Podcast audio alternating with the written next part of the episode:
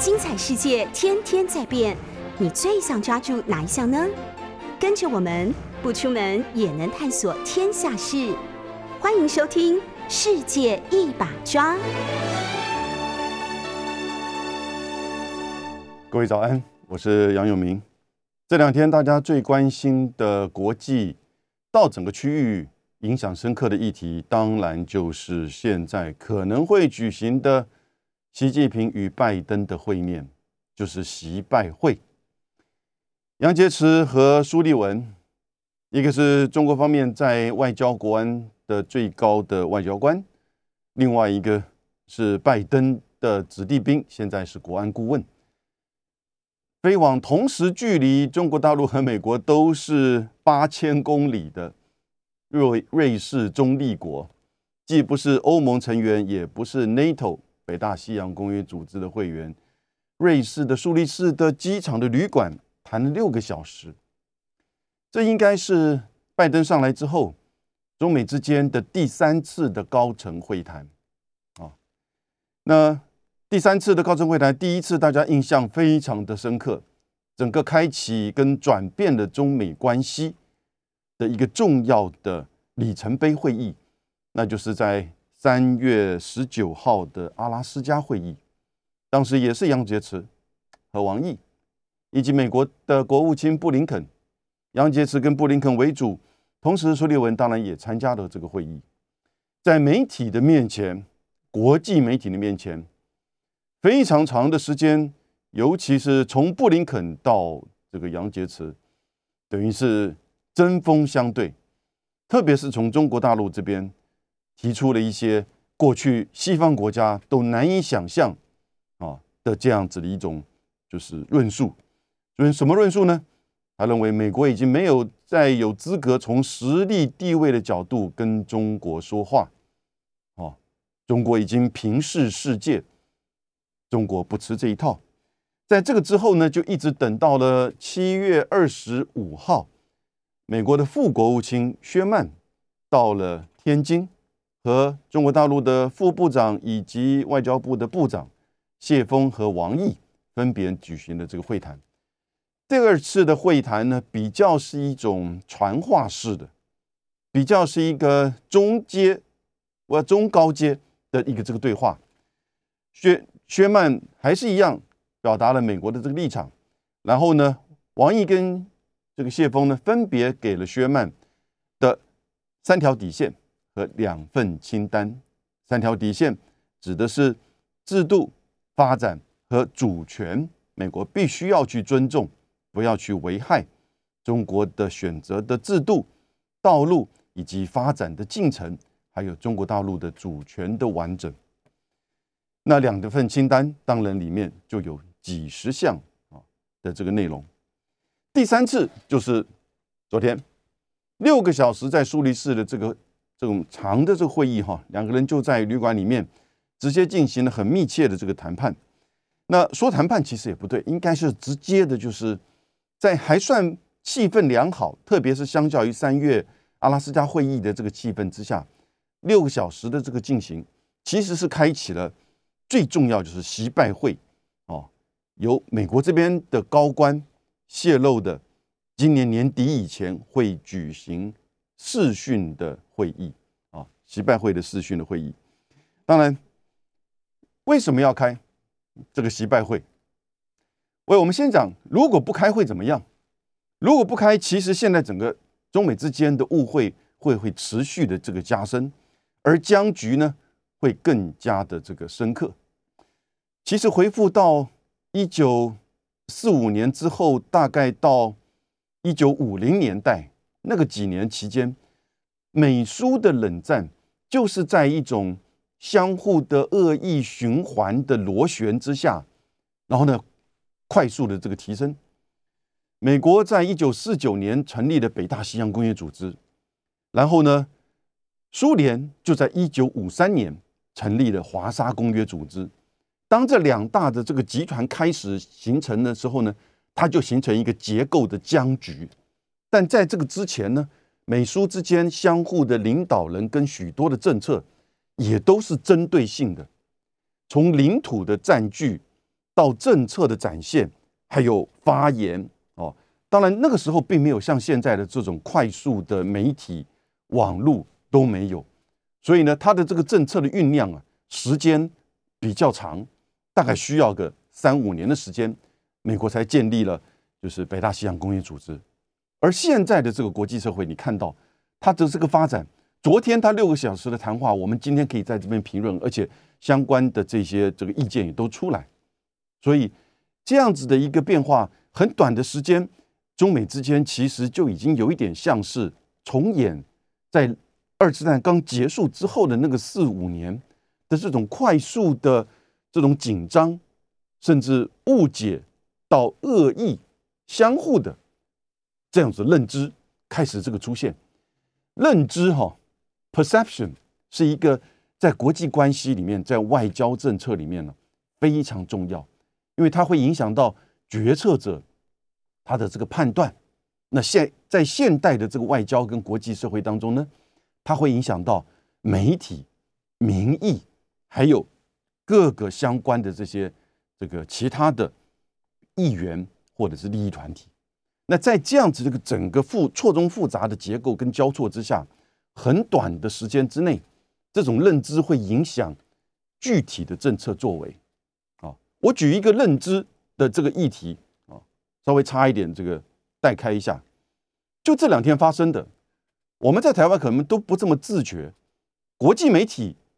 可能都不这么自觉。十月一号到四号，解放军的一百四十九架次的这个战机进入到我们的 ADIZ。台湾的防空识别区的西南空域，全世界包含台湾都把它单一的解读是：哇，要准备武力犯台，对台湾实施军事的威吓和压制。但是，全世界的媒体，西方的媒体，现在西方的媒体越来越爱国哈，越来越有偏见，完全没有提到二号、三号、四号。美国、英国、日本加起来四艘航空母舰，在从冲绳外海、西南域、西南外海、台湾的东北的大规模十六艘、十七艘军舰的这个演习，然后呢，在四号穿越这个巴士海峡，进入到南海，两艘航空母舰，那是伊丽莎白女王号和卡尔文森号。这个过程当中啊，其实。一百四十九架次，尤其是十月四号的五十六架次，完全就是在准备针对航空母舰的这种作战的规模哦，因为没有对任何台湾的这些做任何就是发言或者是警示，那因此整个西方的媒体就把它是视为台湾，而忘记了自己本身在别人的家门口进行了六国十七艘军舰、四艘航空母舰。你能够想象，在美国的 San Diego 的外海有四艘航空母舰，六国十七艘舰队在那边进行演习，而美国怎么动作呢？那不跳脚了？那中国大陆至少要在军事层面做这个反制，是不是对台湾有某种程度的警示？当然有，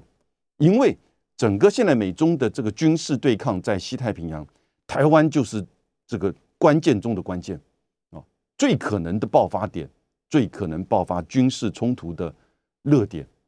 啊，而这个时候，我们台湾的这个政府也不断的高喊哦，就是民主对抗这个专制，似乎有一点在求战。我们的外交部长接受澳洲媒体的访问的时候，邀请所有的国家来协助台湾的战争。哇，其实澳洲媒体还把它写错，写成叫国防部长，因为他讲的内容好像是。军事方面的哈，我们在求战，被外界这样子认为。然后呢，当然这整个一百四十九艘就被解释解读为对台湾。所以这两天呢，国际媒体以及决策者的认知，似乎中国大陆在不断的加强对台湾的军事的逼近跟威胁。所以媒体就问到了拜登，拜登的回答就，拜登当然知道怎么回事。但他不会说啊，他是针对我们的航母了。这个话一讲出来，不就破这个完全就是这个泄泄露了整个美国在这个西太平洋的整个军事的部署跟作为吗？他已经兵临城下，而对方也没有太过于急躁或者是这种跳脚，但是呢，采取应该要有的军事反制，而他的反制不是使用航母杀手的飞弹，或者是其他的军舰。中国大陆的军舰的数量已经超越美国，啊，当然不是全球性的部署，可是，在西太平洋这个数量是有优势的，而它是采取航空母舰的飞机的这种可能的这种空战的这种方式，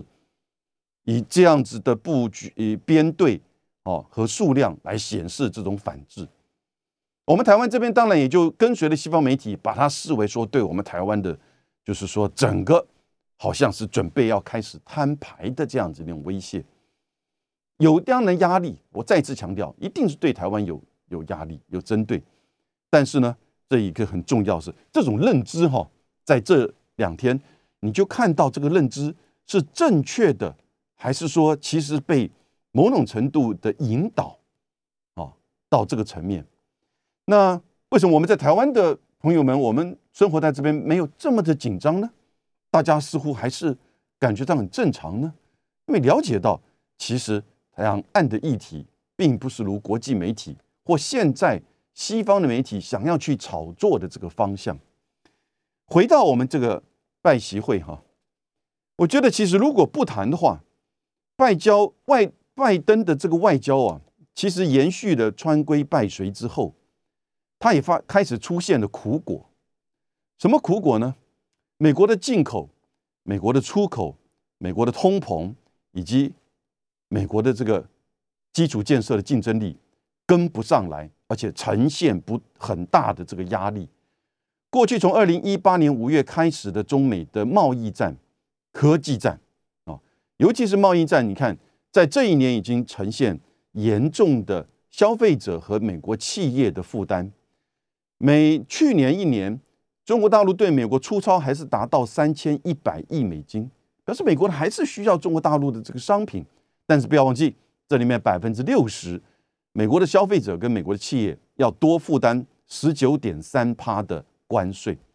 那这样子当然就垫高了商品的这个价格。但是在这么大量的购买的情况之下呢，已经对企业、对消费者、对通膨产生了很大的这个压力。可是它还要持续的进口。光是今年的上半年的前两季，美国对中国大陆的这个贸易还增加了百分之二十五以上，啊，这还算是跟其他欧盟、东南亚、日本比起来增加比较少的耶。美国在中国大陆的出口，二零一八年相较于二零二零年少了至少五百到六百亿美金，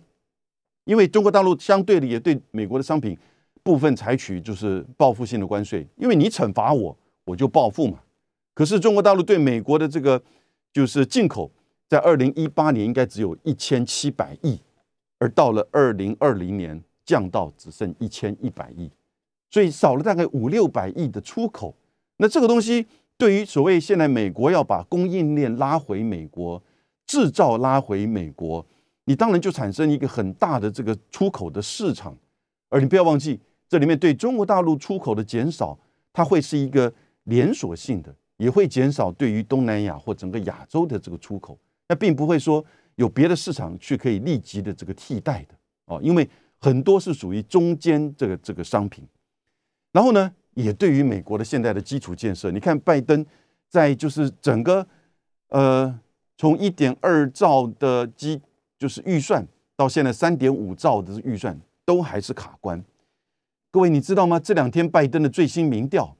有几个单位，一个是 Yahoo News，另外一个是一个大学。这个大学是一直呃，从以前川普我们谈到选举的时候，他每年每个月都会做这个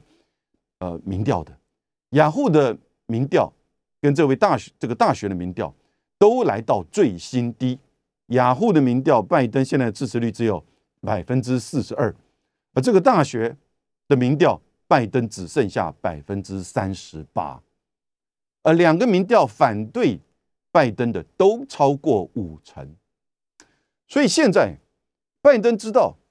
他延续的川普的川规拜随的对中的这种比较压迫式的制裁式的针对式的这些作为，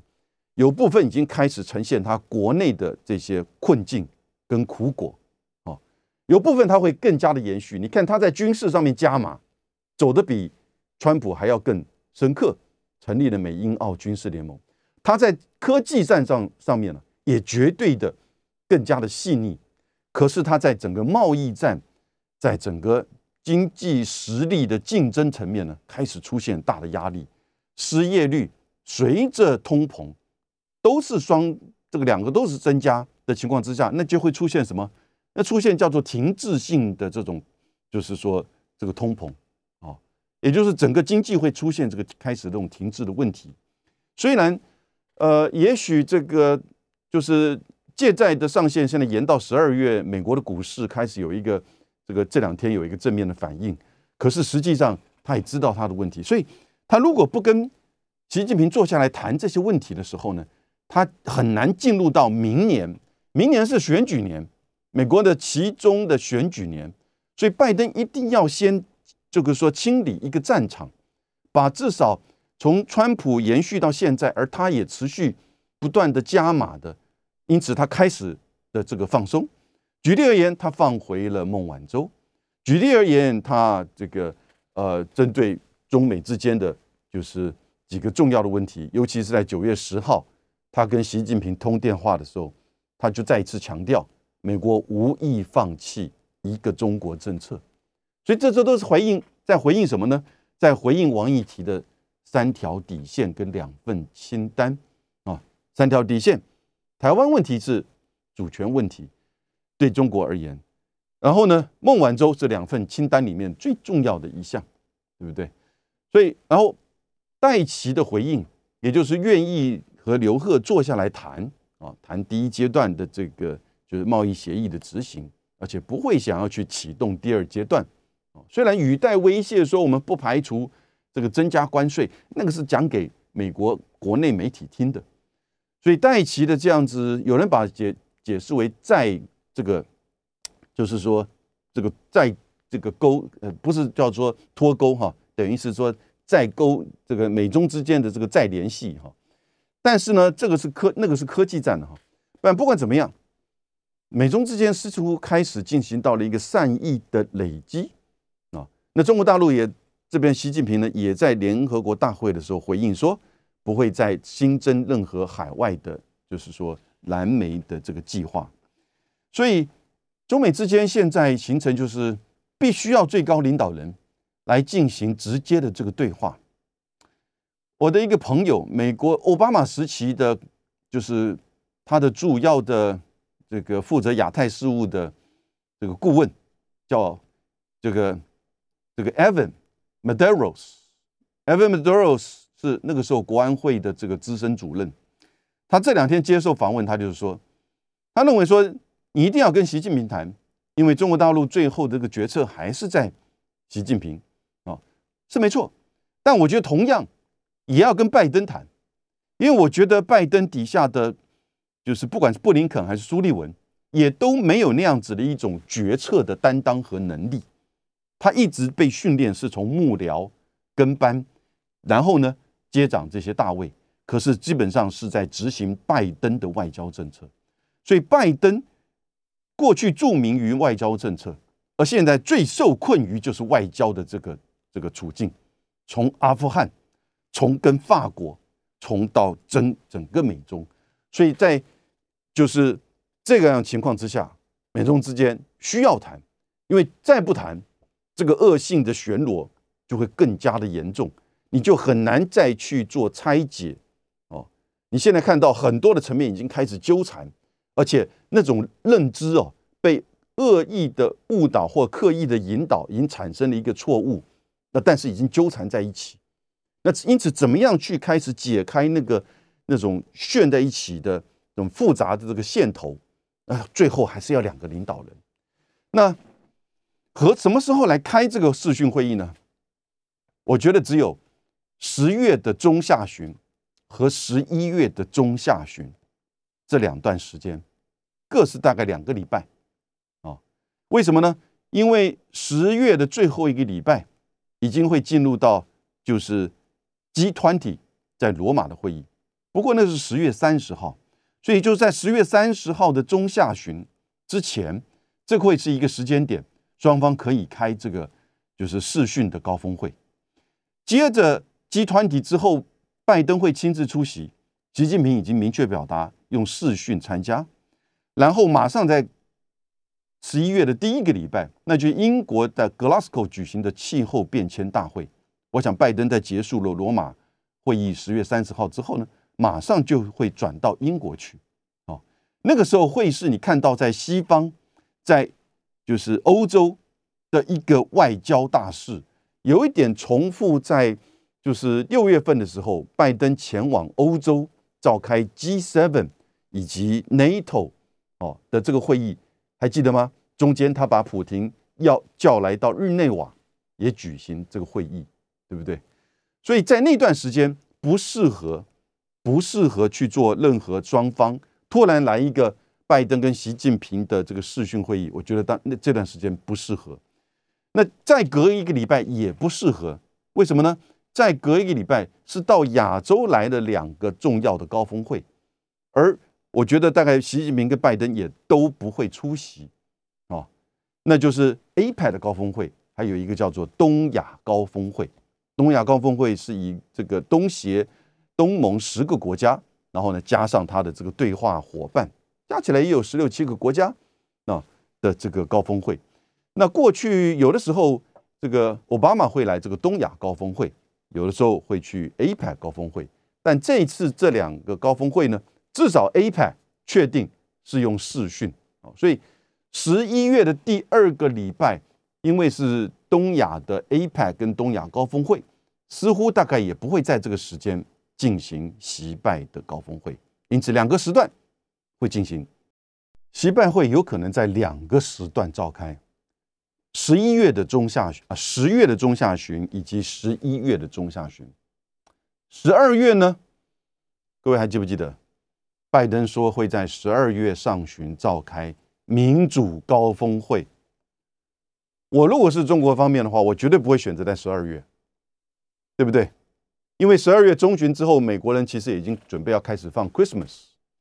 并不适合开任何的这样子一个高峰会。因为高峰会开完之后，美国会有很多这个一些 follow up，也就是说必须要去采取的面对的。从媒体到政策到相关的这一些作为，那这个高峰会不是只是谈一谈之后啊，我们大家这个酒杯这个杯酒交欢，然后呢就觉得没问题了？那当然不是。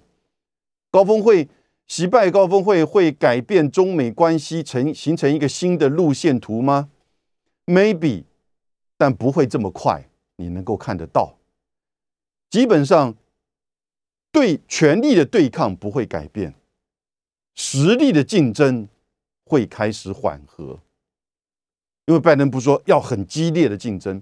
那个激烈竞争的“激烈”二字的解读，那就是规则。什么叫激？美国就说激烈竞争哦，的意思就是不是说他要花很多钱做他的基础建设，他要很赶快的去协助我们厂商的这个出口，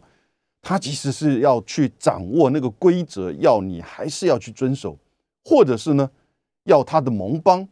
跟在它的这个规则架构之内去强化，比如说供应链哦的这个形成，或者是整个回到美国，或者是在跟中国大陆谈这个第一阶段的贸易协议，或者是这个带其指控的一些不公平的贸易的作为，那这些作为作为平常的整个中美没有办法完全脱钩的这种全球化架构之下的。是这些相互的竞争，哦，实力的这些政策实力的这个竞争层面，那因为美国过去过于不断强调规则、规则、规则，所以就不断的产生这些冲突。那这种可能会和缓，可是那种对权力的对抗的架那个结构哈，这个是不会变的。什么结构？整个亚洲军事对抗的结构了，这已经板开了。还有呢，科技的。这个脱轨、核心关键技术跟供应链这个脱轨，这个已经被强化。你看，我们这一阵子台积电不是被美国商务部要求要提供供应链的这些资讯吗？台湾的经济部说这是假议题，我们看到时候是假议题还是真议题，哦那这个那你你感觉不到的，那只有业者才能感觉到那种很微妙，是真是假，没有人认为它是假议题。当美国人都讲到这种程度的时候，他甚至还威胁要用国防生产法。所以呢，整个拜习会代表的是什么？代表的就是说，美中之间开始要有一个至少有沟通管道跟平台，尤其是两个领导人之间，针对一些已经开始纠缠到已经影响到双双方或者是国际的这些这个议题啊，开始做一些松绑跟确认。所以何时开？我觉得十月中月十月中的下旬跟十一月中的这个中下旬。那有没有可能真的会面？那现在听起来好像真的会面不太容易。那如果真的会面的话，唯一的可能性就是在就是气候变迁大会啊。可是习近平从去年的大概是二月份开始就没有出国。那即使是十一月中旬在非洲要举行的中非这个大会哈，那大概他也是用视讯的方式。所以，我们现在讲应该就是试训。十二月，因为这个民主高峰会卡在十二月的上旬，那到了中旬之后就不会举办。所以这两个时间点，你个人问我说哪一个时间点最有可能？呃，我觉得都有可能，但我觉得最好的还是十月的中下旬，因为要在开这几个重大集团体跟这个气候高峰会之前去召开，这个可能是白宫的选项。它的选项 number one 一定是越快越好。因为他一定还是把这个习拜会当中一个很重要的议题，那就是那就是什么气候变迁的议题啊，希望至少双方能够有一个这个共识，他才能够带到英国去，然后呢把它当做一个他重要的这个成就。如果都开完了，到十一月的中下旬来举行的时候呢，很多的议题，国际的议题就已经大概都失去了，就是说这个在习拜会当中去进一步交谈的这样子的。这种必要了啊，或者是时间啊，因此十月的中下旬，我觉得是最有可能。怎么开？怎么开？因为过去哦，这种视讯高峰会，当然在疫情之后，其实我们看到很多这种视讯的高峰会举行，但那那个多半是外交仪式的哦。虽然是总统跟这个元首之间哦的这种直接的对话，可是呢。这一次的习拜会应该不是只是一个外交仪式，然后各讲各话，说个 hello，然后呢各自这个发言念稿，然后呢这个恭贺一下，然后就结束了。拜登大概在上来之后，透过这个视讯会议，跟很多国家的这个领导人举行过双边的这样会谈啊，意义并不大。既然被这么高度期待的习拜会不会只有这样子，如果去模拟实亲。这个实际的会面的这种程序的话，他应该还是用视讯的方式，各自可能会做一个公开的媒体看得到的哦，双方的这个各自的致辞，三分钟、五分钟，哦，那在三月十九号的阿拉斯加会议，那就是因为布林肯第一个在这个三月十九阿拉会议阿拉斯加会议之前呢，布林肯在亚洲绕了一圈，还拜登也开了第一次的，就是那个。就是 Q4 的会议啊，那但是呢，Quad 的这个会议，可是绕了一圈之后呢，布林肯到阿拉斯加来，本来是说等于是开场开场白，面对媒体大概只有各有五分钟，然后然后呢就要闭门会议，可以要开一天半的这个时间，结果布林肯的开场白，哇，开始就列清单了，指着鼻子骂，让杨洁篪就整个脱稿。也不能算脱稿，其实他准备了另外一份稿，他知道你要这么做，就讲出那一番惊天动地的话。所以会不会有这样子场景的重演？我觉得到领导人这个阶段哈，应该是不至于，但也绝对不会是过于，就是说让你觉得只是一个这个开场白而已哈，一定也还是会有基本的立场的这个阐述。然后呢，会有秘密会议，这个秘密会议就透过视讯，双方的秘密会，我们媒体看不到。只是透过视讯啊的这种方式，会开多久我们也不清楚。我想应该不至于像是苏立文跟这个杨洁篪开六个小时这么久啊。我想一个小时，因为要扣掉翻译，也许两个小时的这个时间应该已经是非常够长。所以也就是为什么苏立文跟杨洁篪要谈六个小时，要把一些议题哈怎么样的这个，就是说双方各提出这个清单议题的清单，然后呢，第各提出某一些项目，哎，你有提到我的态度、我的观点，然后呢各自的陈述之后呢，再做怎么样的会诊啊？再做怎么样会诊？对方这边提出要求 A、B、C，你这边提出主张一二三，然后各自可能会有一些交叠，然后呢，可能各自会把这个带回去，要进一步的可能会再确认。当这个领导人来的时候呢，谈到这个议题的时候，如果决定谈这个议题，那就先谈先谈这个共识的部分，然后各自来表达一些可能就是说呃各自的这个坚持的部分。所以这个会议哈，类似的会议其实。应该不，习拜会应该不是在做政策的商讨，因为已经到达这个层面，而是在由杨洁篪跟苏立文啊的这样子一个面对面会议之后呢，然后确认一些事情之后，在这里习拜会可能做做确认啊，或者是说呢，不能确认的部分，双方就再各持己见，也就这样带过去了啊，不能确认的部分。那这个各持己见，会是一个各自表态，还是成一个形成一个针锋相对呢？就举例台湾问题，一定会在习拜会议当中谈到，但是大家都知道，一定谈不出什么具体结果，双方的这个坚持啊，所以基本上可能就是各自表态，反而的台湾议题呢，说不定在真正的习拜会当中，我的猜测。并不会占据太多时间，因为没有办法。但是会提到各自的表态，各自的表态呢有交叠的地方。那这个拜登已经说过了，美国不，美国继续的坚守一个中国政策，不支持台独。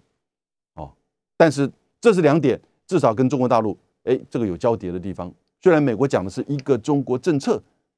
北京讲的是一个中国原则，啊，有差别。但是没有问题，这个交叠处很多。可是美国会继续谈到持续的支持台湾的这个防卫啊，或者是协助台湾，不不不，台湾关系法里面的内容，这个东西都看长短了。那中国大陆一定就谈他自己啊，中国大陆的主权啊等等之类。所以这些东西哈，大概会提到。我觉得大概是这样子的方式，不会有更进一步说在台湾问题上，哎，我们来形成一个共管机制。避免冲突的发生，哦，那因为还没有真的到达那样子的这种层面，就我刚刚所提的啊，其实两岸之间还没有真的出现，就是说军事即将爆发的这样子的讯号啊，或者是危机。那一百四十九架次其实主要是针对四艘航空母舰母舰群啊的这个演习。那至于。会不会有会后的发表，或者是记者会呢？哦，那这要看双方。所以这一次杨洁篪跟习近平大概呃跟那个苏立文大概也在谈到这个问题，怎么进行？啊，怎么进行？刚开始的致辞秘密会，这个秘密会当然就没有问题了哈。但但是秘密会里面议题，他们就开始会一个一个的进行这个讨论，怎么讨论？然后呢，到达什么程度？我们能不能在哪一个议题上面能够有往前一步？美国这边一定有一个有一个有一个清单，有一个有一个就是说排序啊。这个排序他可能说，我希望你在会议这个气候变迁上面可能更积极的表达一些主这个某一些一二三的主张哦。我希望你在台湾议题上更积极的表示说，你强调这个和平统一啊。我讲美国不会这么做啊，美国不会这么做。但是呢，我这个举例而言。所以类似这样列出来秘密会，但是这个双方的直接的会议之后，会不会有会后的发表？各自又又透过视讯，然后呢再去做这样子的简短的发言，甚至还有个记者会呢？这个就很难讲了。我们说明了习拜会为什么要开，如果不开会怎么样，以及什么时候开，还有如何开，为什么要开？最后一定要由双方的领导人。啊来去直接的去解这些纠缠的这个线头，一些关键的这个议题，已经很错综复杂的影响到各自的利益，甚至整个国际的情势，连联合国的秘书长古特斯特的古特瑞斯都这么说。那如果不开，你可以想象拜登上来一月二十号，如果经过了一年的时间，中美之间都没有高峰会，虽然在疫情期间，哦，都都难以想象，而且整个这种相互的对峙、紧张的情绪越来会越严重，你不能让它自持续的这个滋生，哦，那从拜登，特别是从美国的角度，以及从他个人的的这个角度，他现在民调每况愈下，哦，然后呢，国内。纠缠不断的问题，政治上的，我都还没有讲到明年要来的这其中选举。我另外一个视频提到，《华盛顿邮报》一个 Brookings 的 Institute 研究院的这个学者写的一万多字的文章，提到美国的民主黑暗即将到来，很深刻，整理的很清楚。我为各位介绍他的文章，去看一下哦。那。这个就是明年会开始的，川普共和党会回来。明年的两两院，美国的国会两院至少会有一院，也许会被共和党掌控，而川普回来会整个改变美国现在的这个政策的走向。所以在这个之前，拜登要先去把他在外交上纠缠的一些东西，他要取得一定的这个政绩，或者是要把它做一些清理。哦，两者都需要。他本来以为阿富汗会是他的政绩，结果没没有想到，现在反而对他造成压力。哦，那现在中美关系的议题呢？他强更强，但是呢，他弱的地方呢，他更弱。他强的地方，他在军事，他在科技，他更加的深入，比川普还更加深入。川普喜欢搞事件，拜登喜欢搞结构。各位记得这话。川普喜欢搞事件，什么事件？就单一的事件，他要短期的利益，抓我们孟晚舟，罚这个，就是说华为啊进这些商品，提高关税，哦，然后呢，他去给你换，就是第一阶段的贸易协议两千亿美金，他要短期他可以看得到的，他是一个商人性格。川普，拜登呢？在美国的政坛几十年，外交这么的了解，他要搞结构，他是那种那种细水长流的哦，那种非常绵密的。他甚至搞这个科技战，他派一个在国防部担任几十年经验、负责出口管制的一个国防部的高官去做商务部的副部长，因为军民两用的科技越来越复杂，所以。它有它的这个战略的高度啊，可是呢，弱的地方它更弱了，因为延续下来的这整个贸易关税、出口、进口、通膨，再加上现在的国内，他觉得这个东西要清理啊，他觉得要清理，要清理情况之下，那当然到最后发现到只有直接跟习近平见面，要谈这些问题，还有气候变迁哦，或者是这个亚洲的一些相关的议题啊，他会带到。会带到，那如何什么时候开？我们讲的十一十月中下旬，十一月中下旬，对不对？怎么开？我们大概刚才也讨论了一下，谈什么？谈什么？也就是实际上他们这个会议中真正的要谈什么？各位谈什么？可能到后来，我们有一半东西我们可能不短期内不会真的知道啊。可是我们先看呢，那这一次杨洁篪跟苏立文各讲什么？大概可以抓到一个方向。虽然是有一点还是原则性的哈，杨洁篪这边从中国大陆的媒体以及一些发言谈到，他说中美之间的合作，世界哦国际社会都会受益，所以强调合作。这个世界这个太平洋容得下中美两个国家，这是习近平自己讲的。他说他不寻求称霸，哦也不寻求军事的结盟，哦这个话刚好。在美国宣布要建构美英澳军事同盟的时候，习近平在联合国大会的十五分钟的发言当中提到，也蛮讽刺的。他这么一讲，美国现在搞个新联盟哦。那习杨洁篪这边也提到，反对以竞争来定义中美关系啊，反对以竞争，希望是合作的。但这个这个不可能啊，美国这边。用竞争来定义中美关系已经是最低阶层了，也最和缓的口吻了。基本上，其实竞争是讲的好听的，其实是等于是相对峙、相对抗的。美国这个不管是从美国过去西方的霸权的更替，基本上对于崛起中的这种挑战者，一定是采取打压的。历史上都是如此。十七世纪、十八世纪、十九世纪、二十世纪，十十十七世纪的时候，西班牙无敌舰队被打败；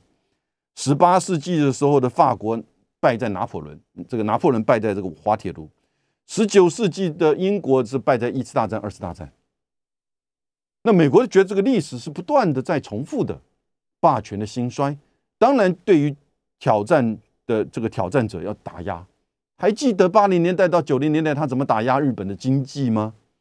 那个时候日本自认为自己可以变成所谓的科技大国，或者是经济霸权。美国对日本的打压就是如此，哦，但很可惜日本没有觉醒，啊，还是依附的美国的小跟班。所以现在中美关系是在这个大架构之下，习拜会只不过是在这个比较紧张的关系当中的一个会面。还是视讯的会面，而且从拜登的角度，他的所需所求比较多，因为他很多内部的，他必须要去寻求中中国大陆先把一些事情给厘清，或者是这个搞清楚方向。那杨洁篪这边他也提到，也就是不搞新冷战，而且他也阐述了涉台、涉港、涉江、南海啊人权的一些立场，这当然都是。就是说，等于是宣誓性。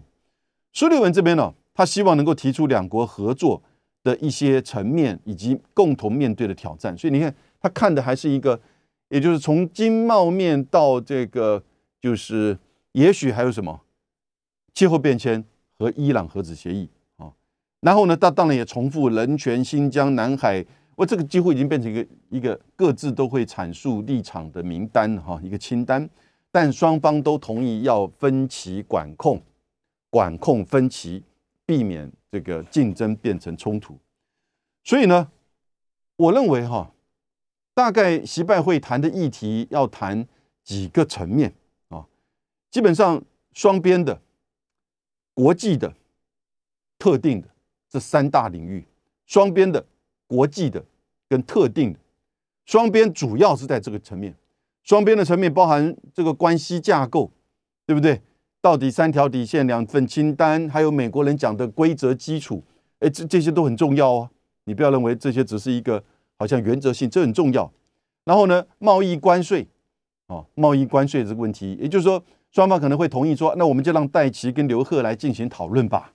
哦，然后呢，是不是你这个两千亿赶快买一买，拖个两三个月没有关系，两千亿要买要买够，对不对？那中国大陆这边一定会承诺，因为这是他已经签署的哈，这些东西都会是得到确认。那当然，是不是要进行第二阶段的贸易谈判？我觉得不会在两个人的会面当中谈到，这应该是贸代齐，而且他讲得很清楚，他不会一下子进入到这个层面。亚洲的军事啊，沟通的管道，我们要持续的维持高阶的这个沟通的管道，会这个会是最具体的高阶的沟沟通管道，会让。中美之间能够持续有一个分级管控、沟通的这样子的必要，它的存在。国际的议题像是气候变迁、伊朗核子以及阿富汗，你不要忘记阿富汗的问题，中国一定会提出来。啊，你拍拍屁股走了，留下的问题给我们大家很严重哎。哦，特定的议题是哪一些呢？那就是台湾议题，是特定的议题。也许还有人权的议题，但这个东西都比较是照本宣科的，所以我觉得关键还是会在双边。跟一些这个国际啊的这个议题，尤其是双边，特别是从此展展开比较固定的双边的这种沟通的管道，这个是我今天对于习拜会的一个解读。大家周末愉快，拜拜。